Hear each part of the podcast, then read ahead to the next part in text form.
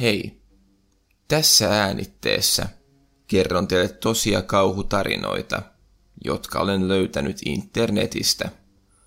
Kaikkien tulevien tarinoiden väitetään olevan tosia, mutta koska ne on otettu internetin keskustelupalstoilta, ei niitä voida varmistaa. Mikäli pidät tulevasta sisällöstä ja haluat kuulla lisää, niin kannattaa käydä tsekkaamassa YouTube-kanavani nimellä FinStories. Sieltä löytyy paljon laajemmin vastaavaa sisältöä. Sitten ei muuta kuin laittakaa valot pois ja nauttikaa tarinoista. Ensimmäinen tarina. Vietin isäni kanssa mukavaa isäpoika-aikaa muutamia päiviä sitten. Juttelimme niitä näitä, kunnes hän päätti kertoa minulle jotain, jota ei ollut kertonut kuin parille harvaan vaitulle henkilölle aikaisemmin. Hänen tarinansa sijoittuu hänen nuoruuteensa. Hän oli juuri eronnut äidistäni ja hänen mielensä oli maissa. Äitini ja isäni palasivat myöhemmin yhteen, mutta se ei kuulu tähän. Isäni tarvitsi siis aikaa itselleen ja vuokrasi syrjäisen mökin viikonlopuksi. Hänen ajatuksensa oli, että siellä hän voisi metsän keskellä kalastella ja kuunnella lintujen laulua ja yrittää päästä yli erostaan. Hän siis lähti mökilleen perjantaina. Hän poikkesi mökin omistajan luona hakemassa avaimet ja suuntasi hieman puolen päivän jälkeen kohti mökkiä. Mökki oli sangen alkeellinen ja aivan keskellä metsää. Siellä oli juuri sellaista rauhaa, jota isäni oli toivonut. Luonto oli kaunis ja linnut lauloivat, juuri kuten hän oli kuvitellutkin. Päivä meni ajatusten selvittelyssä ja luonnosta nauttien. Illan suussa isäni päätti lähteä tutkimaan mökin lähiseutuja. Hän lähti kävelemään kohti läheistä lampea, ajatellen, että siellä voisi katsella laineiden liplotusta. Kun hän poistui mökin pieneltä piha-alueelta, niin hän kuuli puskasta pienen rasahduksen. Mäyrä siellä varmaankin on, isäni ajatteli. Lampi oli muutamien satojen metrien päässä ja päästyään sinne isäni katseli laineita ja laskevaa aurinkoa. Ilta alkoi kuitenkin hämärtyä aika nopeasti, ja pian olikin jo todella hämärää. Tässä vaiheessa isäni päätti, että nyt on aika palata mökille. Kun hän poistui tiheään metsään, niin hän ymmärsi, että metsässä olikin jo lähes pilkkopimeää. Isäni harhaili epämääräisen ajan risukossa, kunnes näki tutun mökin edessään. Mökki kuitenkin näytti pimeässä erilaiselta. Jotenkin huotaan työntävältä. Isäni kuitenkin kokosi sisunsa. Aikamiehet eivät pelkää tällaista, hän ajatteli, ja lähti kulkemaan kohti mökkiä. Hän oli jättänyt oven auki, koska ei hän näin syrjäisessä metsässä mitään voi käydä. Kun isäni kuitenkin saapui pimeään olohuoneeseen, niin hän huomasi, että olohuoneen ikkunan eteen oli vedetty verhot. Hän ei itse kuollakseenkaan muistanut, että olisi ne siihen lähtiessään vetänyt. Mutta hänen mielentilansa olikin ollut aika sekava viime aikoina. Hän tuli siihen tulokseen, että omaa muistamattomuuttaan ei vain muistanut, että olisi vetänyt verhot ikkunan eteen.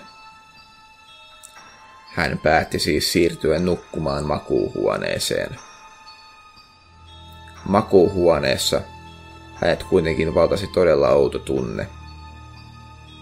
Hän ei osannut selittää sitä, mutta jokin hänen sisällään huusi hänelle – ettei hän ollut yksin täällä. Hetken hän taisteli lapsellisena pitämäänsä pelkoa vastaan, mutta lopulta kuitenkin päätti, ettei hän voi yöpyä täällä, ja lähti puoli juoksua pois talosta suoraan autolleen. Vedettyään oven kiinni, hän vielä vilkaisi mökkiä, ja aivan kuin hän olisi nähnyt verhon hieman liikahtavan.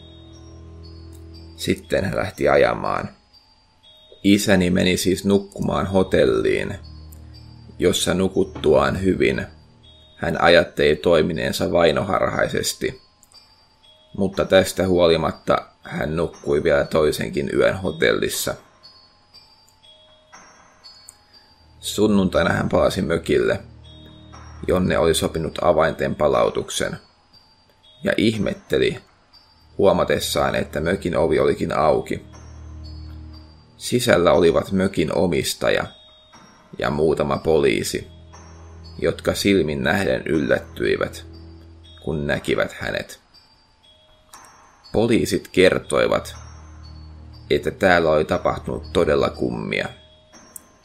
Mökin omistaja olikin tullut muutamia tunteja aikaisemmin hakemaan avaimia kuin oli sovittu. Hänelle oli tullut yllättävä meno, joten hänen piti aikaistaa avainten noutoa. Saavuttuaan mökille hän ei kuitenkaan ollut löytänyt isääni. Mutta mökin sohvalta oli löytynyt lapio, jolla oli selvästi vastikään kaivettu maata. Poliisit kertoivat löytäneensä noin kaksi metriä kertaa kaksi metriä syvän kuopan muutaman kymmenen metrin päässä talosta. Sellainen miehelle sopiva, poliisi sanoi ja katsoi isäni merkitsevästi. Sitten poliisi sanoi, että isäni on parempi tulla katsomaan itse makuuhuoneeseen. Makuuhuoneessa oli sängyn päälle levitetty parisenkymmentä polaroid-kuvaa. Niissä kaikissa oli isäni. Joissakin kuvissa hän istui mökin terassilla ja toisissa hän istui mökin ikkunan vieressä lukemassa lehtiä. Kaikki nämä kuvat oli otettu metsän reunasta, suurin piirtein samasta paikasta, missä isäni oli kuullut sen rasahduksen lähtiessään lammelle. Viimeisen kuvan vieressä oli paperille kirjoitettu viesti, jossa luki niin lähellä. Tämän nähtyään isäni jalat eivät enää kantaneet huojennuksen takia, vaan hän lysähti seinän viereen. Isäni päätti tämän tarinan sanomalla, luota aina vaistoihisi, poika. Toinen tarina. Olin noihin aikoihin valtavassa työputkessa. Tuntui, että hermoni olivat päivässä toiseen aivan äärimmillään, ja lopulta turvauduin terapeutin apuun työuupumukseni kanssa. Terapeuttini kehotti minua ottamaan kunnon loman ja lähtemään jonnekin rauhalliseen paikkaan, kauas kaikista stressitekijöistä, kuten ihmisistä. Mietin, minne voisin mennä, kunnes muistin, että vanhemmillani oli pieni mökki metsän keskellä. Sukumme oli sangen mukavuuden haluista, joten kukaan ei ollut ollut siellä pitkään aikaan. Sen kuitenkin pitäisi olla aivan kunnossa. Soitin siis vanhemmilleni, että menen sinne muutamaksi päiväksi ja poikkean samalla moikkaamaan heitä, kun haen avaimet. Kahvittein vanhempieni kanssa ja sitten lähdin kohti mökkiä. Saavuttuani mökin pihalle huomasin, että mökki oli täysin kunnossa ja mitään ei ollut hajonnut. Lattialle oli kertynyt hieman pölyä, mutta ei häiritsevän paljon. Aloin pitää tästä loma-ajatuksesta ja asetuin saman tien kuistille makaamaan. Olin ostanut kaupasta muutaman voileivän ja söin nyt niistä ensimmäisen. Alue tuntui todella rauhalliselta ja tunsin hermojeni löystyvän. Leivän jälkeen minua alkoi unettaa. Syönnin jälkeen nukkuminen oli sellaista, mitä tein aina kun mahdollista. Ajattelin, että mikä siinä. Eihän tässä sisälle tarvitse mennä, kun tässä ulkona on rauhallista. Laitoin siis puhelimeeni herätyksen, jotta heräisin ennen kuin tulee pimeä ja kylmä. Ajattelin, että jos tässä pimeällä nukkuisi, niin saattaisi jokin villieläin hyökätä. Eihän se todennäköistä ollut, mutta mahdollista. Sitten ummistin silmäni ja aloin nukkumaan. En tiennyt kuinka kauan olin nukkunut, kun heräsin siihen, että oli alkanut satamaan. Pisarat ropisivat kuistin peltikattoon ja keskeyttivät uneni ennen herätyskellon soimista. Ajattein, että tässä välissä voisi syödä toisen voileivän. Nousin puoliksi istumaan ja aloin kurottaa kohti leipäpussia, kun näin sen. Se seisoi metsän reunassa. Se oli pitkä ja ohut olio, jonka silmien kohdalla oli tummat kolot. Se näytti ihmiseltä, mutta sen suusta tuli jostain syystä mieleen koira tai jokin vastaava eläin. Jähmetyin katsomaan tätä ilmestystä. Se ei liikkunut ollenkaan. Hetken ajattelin, että onko se mikään elävä olio kuitenkaan. Siinä vaiheessa sade kuitenkin yltyi, ja tämä oli jo ilmeisesti ravisteli suurimmat vedet päältään. Tämä näky sai todella kylmät väreet kiirimään selkäpiitäni pitkin. Aloin hitaasti peruuttaa kohti mökin ovea, pitäen silmäni visusti naulittuna tuohon olioon. Kun olin päässyt peruuttamaan oven kohdalle, avasin sen äkkinäisellä liikkeellä ja loikkasin sisään paiskaten oven kiinni. Tasasin hetken hengitystäni ja lähdin kulkemaan ikkunaa kohti. Kurkkasin ikkunasta ja näin sen taas. Se oli muuten samassa paikassa – mutta se oli kääntänyt rintamasuuntaansa kohti minua. En vieläkään erottanut sitä sen tarkemmin, mutta mitä enemmän sitä tutkailin, sitä karmivammalta se näytti. Tässä vaiheessa herätyskelloni alkoi soimaan kuistilla. En ollut järkytykseltä ei tajunnut ottaa edes puhelintani mukaan. Päätin, että puhelin on pakko hakea. Sillä hän voi vaikka soittaa apua, jos tarve vaatii. Kuljin ulkoovelle, avasin sen ja lähdin kävelemään kohti puhelinta. Muutaman askeleen jälkeen vilkaisin olion suuntaan. Kauhukseni huomasin, että se ei ollut enää siellä. Kaduin välittömästi päätöstäni lähteä hakemaan puhelinta. Otin pari juoksuaskelta, nappasin puhelimen ja juoksin takaisin sisään. Paiskasin oven kiinni ja jäin nojaamaan sitä vasten. Tässä vaiheessa silmissäni melkein sumeni, kun kuulin kuistilta lattialautojen narahtelevan – ne narahtelivat selvästi askelien saattelemina. Narahdukset lähenivät pikkuhiljaa ja pysähtyivät aivan oveni taakse.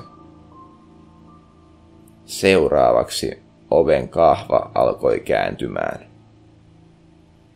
Tässä vaiheessa minun teki mieli oksentaa.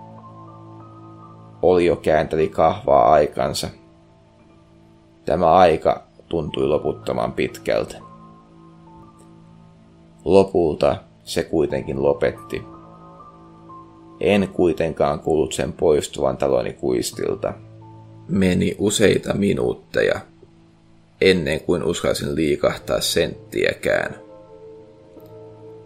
On vaikea arvioida tarkkaa aikaa, joka meni, että sain kerättyä rohkeuteni. Lopulta nousin kuitenkin ylös ja aloin kulkemaan kohti kuistin ikkunaa.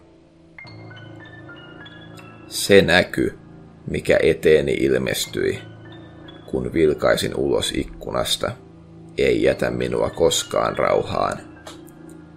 Siinä se oli jo tuijotti minua valtavilla mustilla silmillään, ja sen eläinmäinen suu oli kaartunut irvokkaaseen, leveään hymyyn. Tässä vaiheessa silmissäni pimeni. Havahduin todellisuuteen joskus seuraavana päivänä.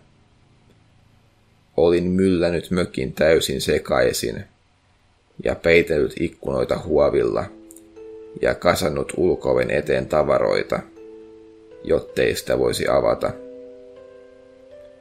Minulla ei kuitenkaan ollut mitään muistikuvaa siitä, että olisin näin tehnyt. Heitin äkkiä tavarat pois oven edestä ja juoksin autolleni niin nopeasti kuin pääsin.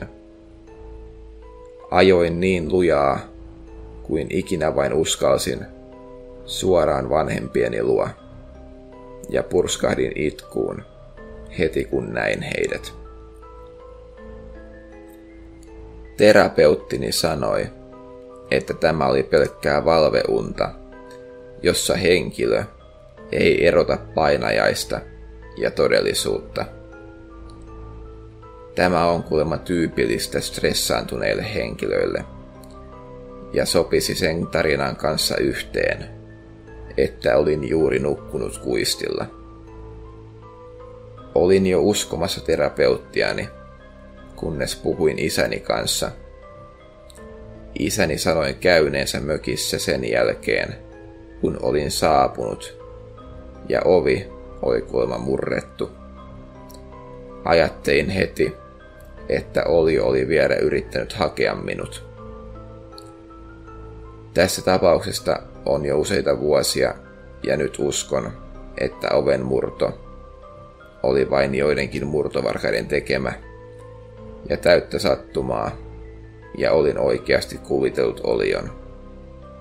Silti en voi koskaan unohtaa sitä katsetta, joka minua siitä ikkunasta katsoi.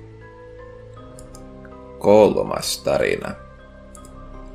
Olin juuri muuttanut pois vanhempieni luota isompaan kaupunkiin. Ja valitettavasti olin joutunut jättämään rakkaan koirani heidän hoiviinsa. Kävin kuitenkin heidän luodaan usein, ja tänä aikana kävelytin koiraani läheisissä metsissä. Eräänä kertana, kun tulin jälleen vanhemmilleni, ja koirani juoksi heti iloissaan minua vastaan, halusin välittömästi lähteä sen kanssa lenkille. Isäni kysyi, minne olemme menossa. Tähän kysymykseen joudun aina valehtelemaan. Isäni ei jostakin syystä halua, että menen metsään. Hän on useasti sanonut, ettei se metsä ole hyvä paikka käydä.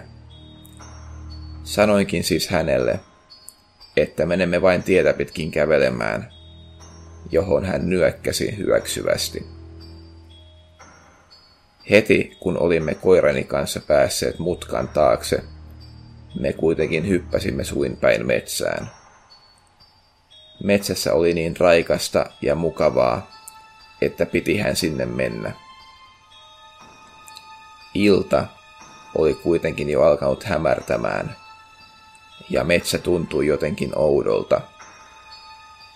Yleensä kävin täällä aina aamuisin – jolloin metsän olemus oli hyvin erilainen Pimeydestä huolimatta kulimme syvemmälle metsään. Ympäristö näytti jotenkin oudolta ja ikään kuin tuntemattomalta, vaikka olin kulkenut näissä metsissä lukuisia kertoja. Ajatukseni keskeytyi siinä vaiheessa, kun koirani jähmettyi paikalleen ja alkoi tuijottamaan erääseen risukkoon.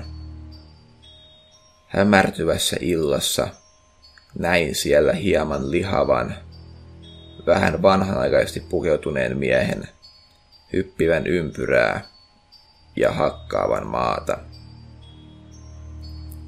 Tämä nyt ei välttämättä olisi vielä ollut kovinkaan paha, mutta kädessään tällä miehellä oli iso viidakkoveitsi, jolla hän maata hakkasi.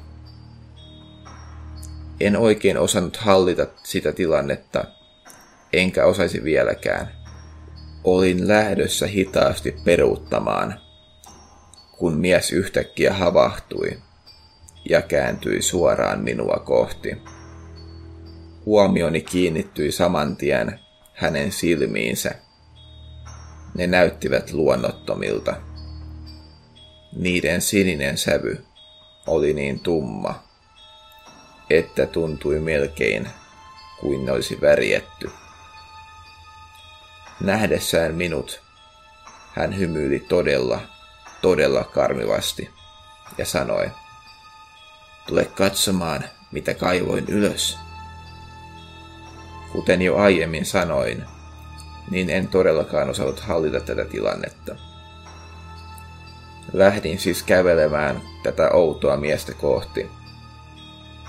Koirani oli yhtä epäluuloinen ja murisi hieman. Käveltyämme tämän miehen lähelle huomasin, että hän oli kaivanut jo todella suuren kuopan maahan, johon hän nyt hyppäsi.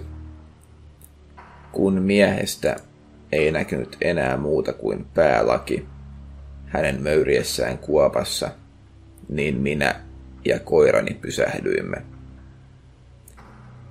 Katselimme vähän matkan päästä hänen epämääräistä möyrimistään.